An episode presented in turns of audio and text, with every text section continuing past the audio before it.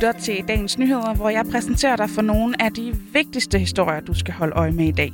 Mit navn er Charlotte Bjerg her, og jeg er din vært. I dag der tager vi altså endnu et skridt mod en fuld genåbning af samfundet. For nu skal du ikke længere have coronapas klar, når du for eksempel vil en tur i biografen. Og hvis du allerede nu kan mærke, at du har et langt og slidsomt arbejdsliv foran dig, så er der altså også lidt lys forud. Du kan nemlig skrive dig op til Arne Pension. Og så er det altså også i dag, at Veganerpartiet skal vælge en ny politisk ordfører.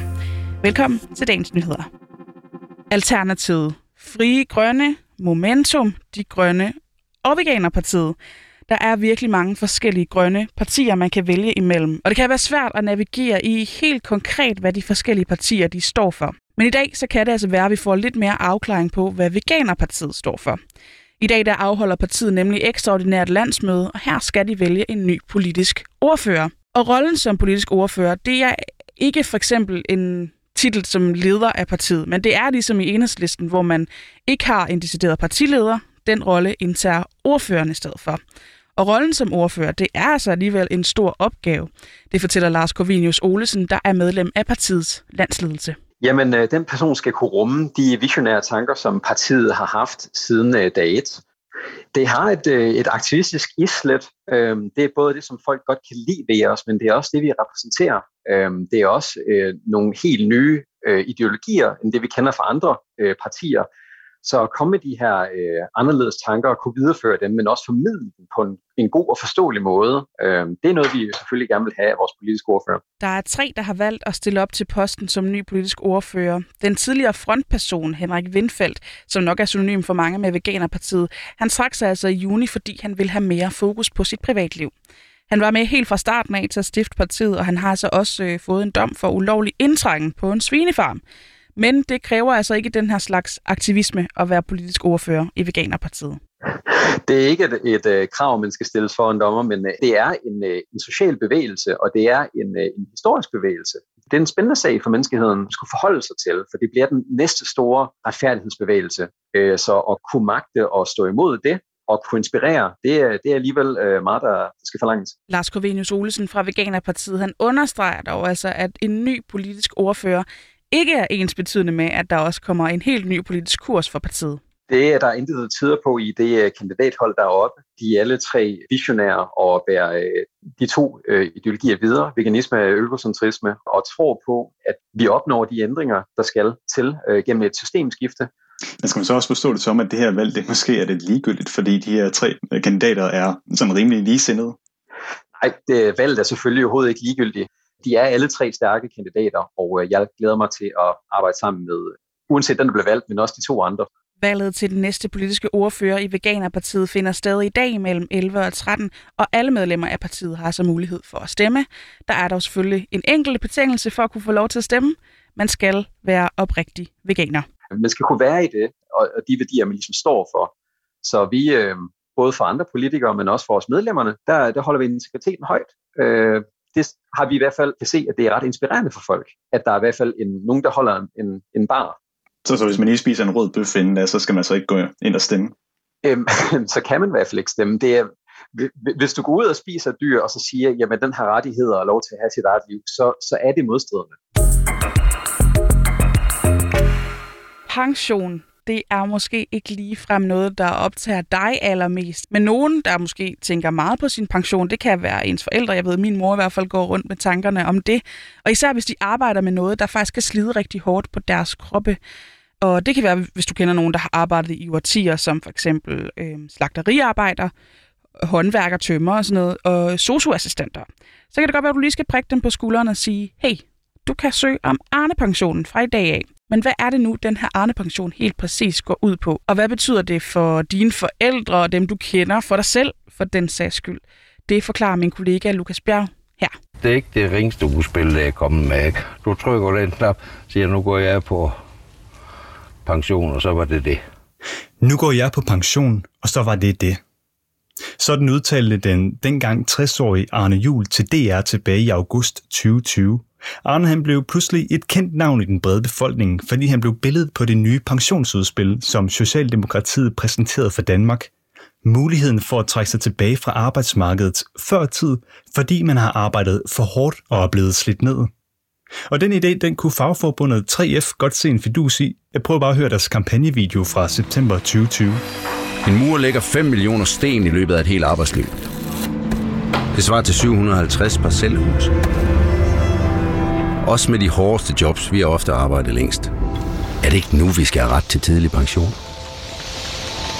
Det her nye pensionsudspil blev kaldt for Arne-pensionen i folkemunde, fordi Socialdemokratiet brugte Arne Jul som eksempel på en af de danskere, der har brug for en tidlig pension.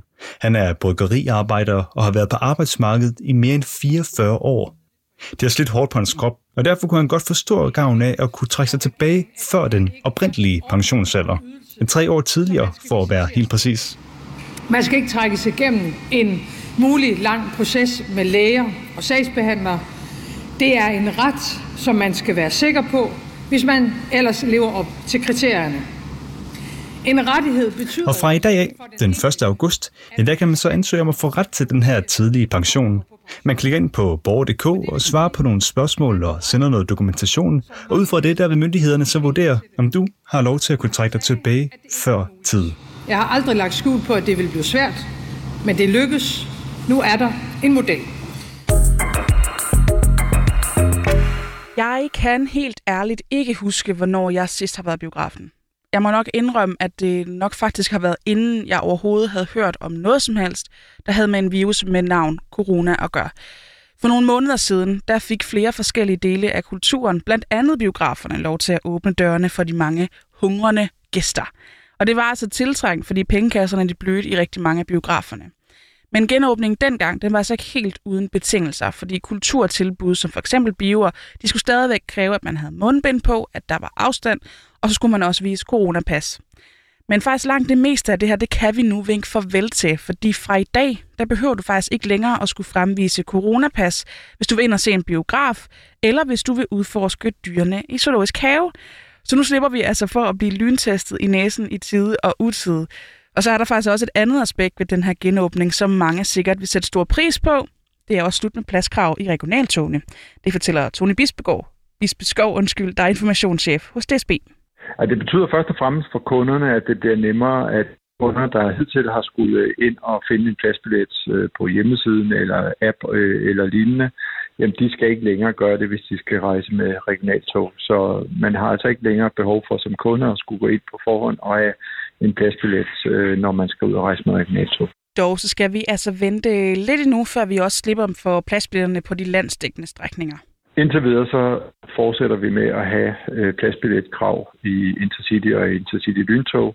Det er nogle tog, hvor man får angivet også en plads og et sæde, og øh, det er jo også noget, som rigtig mange er glade for, og så vil det fortsat være gratis øh, at få pladsbillet til, til de tog. Skal jo lige siges med alle de her ting, i hvert fald kulturtilbudene i Zoologisk Have og i øh, biografer, det kan altså godt betale sig i hvert fald at blive vaccineret, så du har et coronapas. Der bliver altså lavet lidt stikprøvekontrol. Men altså, Coronapasset det bliver stille og roligt udfaset i dag, og det kommer til at tage endnu mere fart den øh, 1. September.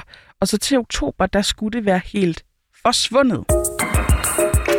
Vi skal også traditionen tro lige nå at kaste et blik på, hvad dagbladene har på forsiden af i dag. Vi starter med Jyllandsposten. De skriver, at flere kommuner er begyndt at hyre sikkerhedsvagter til at takle voldsomme ældre på, på plejehjem. Øh, fordi når en ældre person for eksempel lider af demens, så kan de være meget sådan udadreagerende og faktisk også voldelige, og det går ofte ud over de øh, ansatte sygeplejersker og socioassistenter. Faktisk viser undersøgelser, at ældreplejen og døgninstitutioner er de brancher i Danmark, hvor ansatte er mest udsat for vold. Og derfor så havde 13 kommuner i 2020 altså hyret øh, sikkerhedsvagter, skriver avisen. Men det møder kritik, fordi både fagforeningen FOA og Alzheimerforeningen siger til Jylland, at det ikke er den rigtige løsning. I stedet for så skal man have mere efteruddannelse inden for sosu og sygepleje. Så skal vi også øh, til TV2. De har kørt en historie på deres webside om et stort datalæk ved Roskilde Universitet. I lidt under et døgn fra mandag middag til tirsdag morgen, der har der været fri adgang til for eksempel CPR-numre og mailadresser.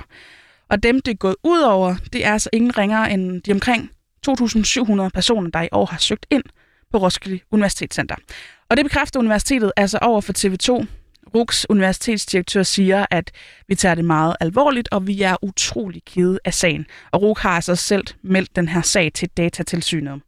Det var en studerende, der ved et tilfælde opdagede, at det via hjemmesiden Postbox var muligt at få adgang til alles oplysninger.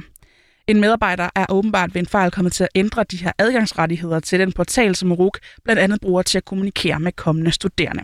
Og det betyder altså, at alle de kunne tilgå hjemmesiden uden login.